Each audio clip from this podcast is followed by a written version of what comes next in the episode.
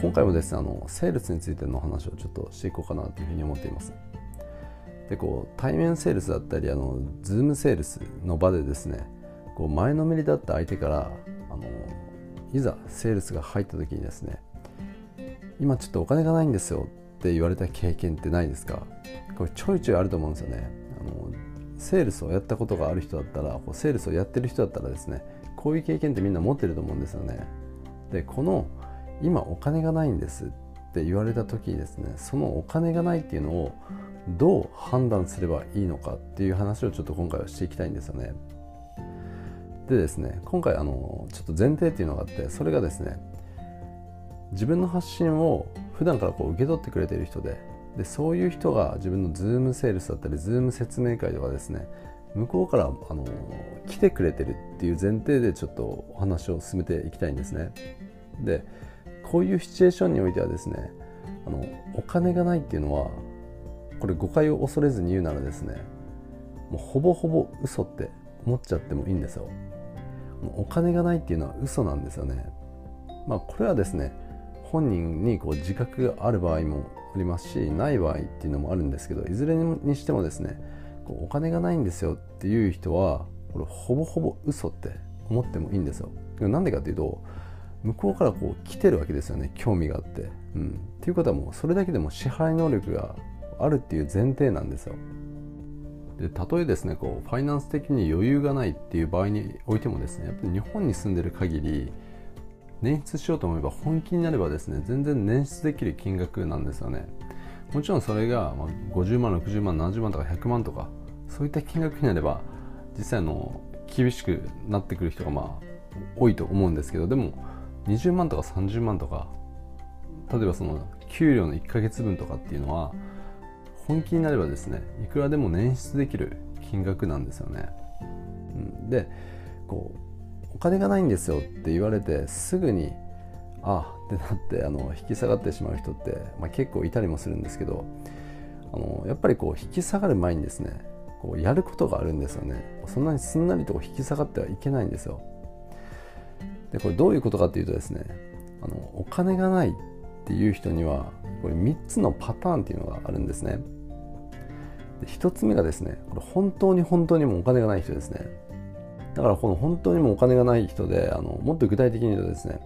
あのカードを止められてるとか、うん、本当にも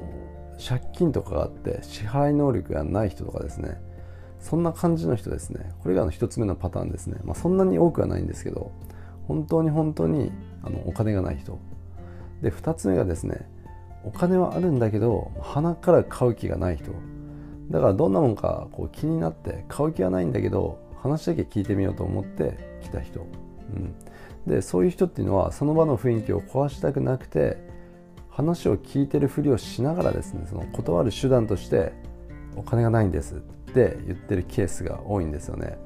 でこれがの2つ目のパターンですね。お金はあるんだけど初めから買う気がない人。で3つ目がこれが一番お金がないんですっていう人で、まあ、多いパターンなんですけど自分では決断できなくて話を保留にしたいからとりあえず今お金がないんですって言って様子を見てる人。でこの3番目のパターンがお金がないんですっていう人の中ではやっぱり一番多いんですよね、うん、だからこのお金がないんですって言ってる人は大体この3つのパターンのうちのどれかですね1つ目がこう支払い能力が本当にない人借金があるとかですねカードを止められてるとか。で2つ目が初めからこう買う気参加する気がなくてただ話を合わせてるだけの人。で3つ目がどうしようかなって思いながらも、まあ、保留にしたいって思ってる人。まだこう決めきれないっていう人ですね。でこの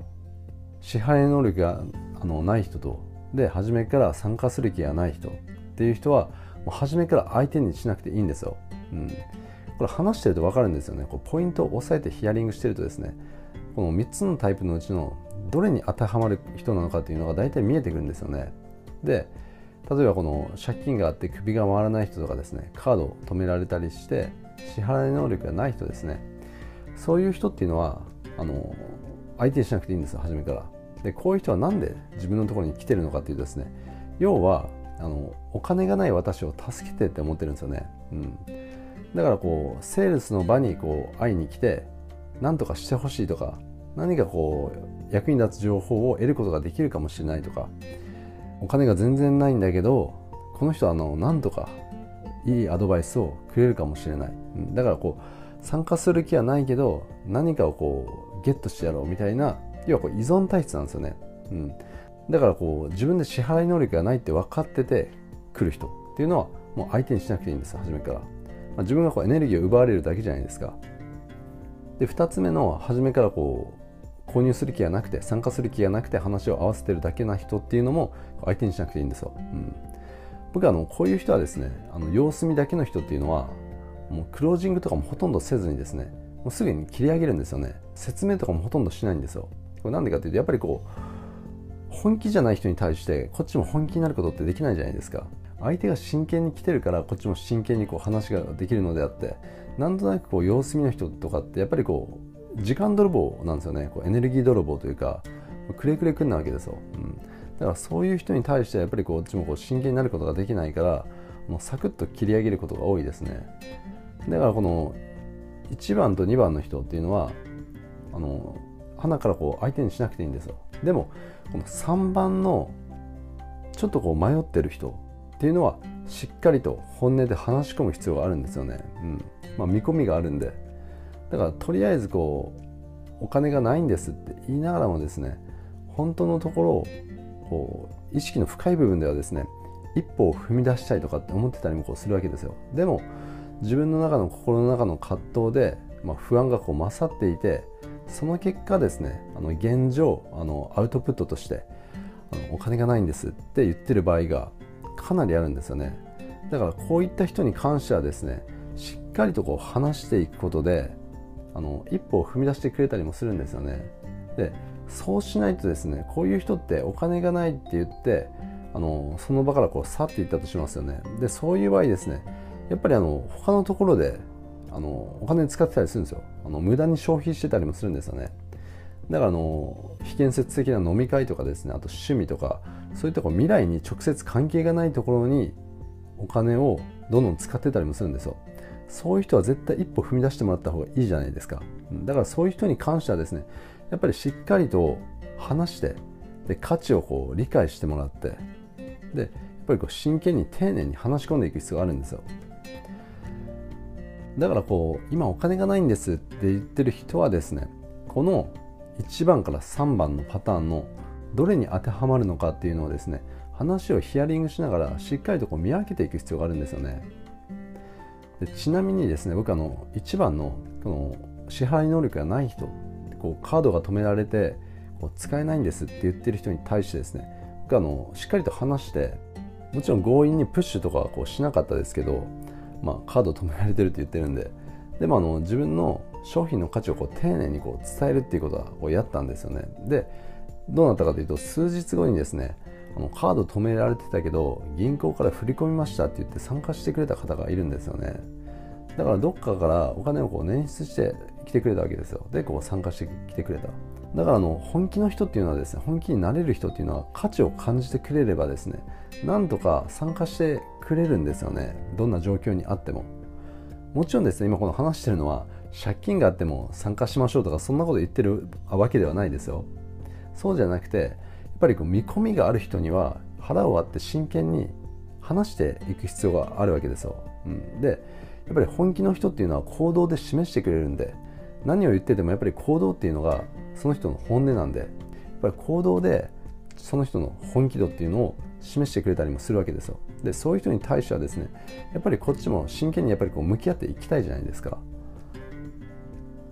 でセールスっていうのはですね要はこの本気のコミュニケーションなんで本気で何とかしたいって思ってる人とはですね本気で話す必要があるわけですよ。でその結果今まではこう取らなかったような行動を取ってくれたりもこうするわけですよ。だからこう自己投資して自分の未来にこう投資してで自分の未来の可能性にコミットしたりですね、うん、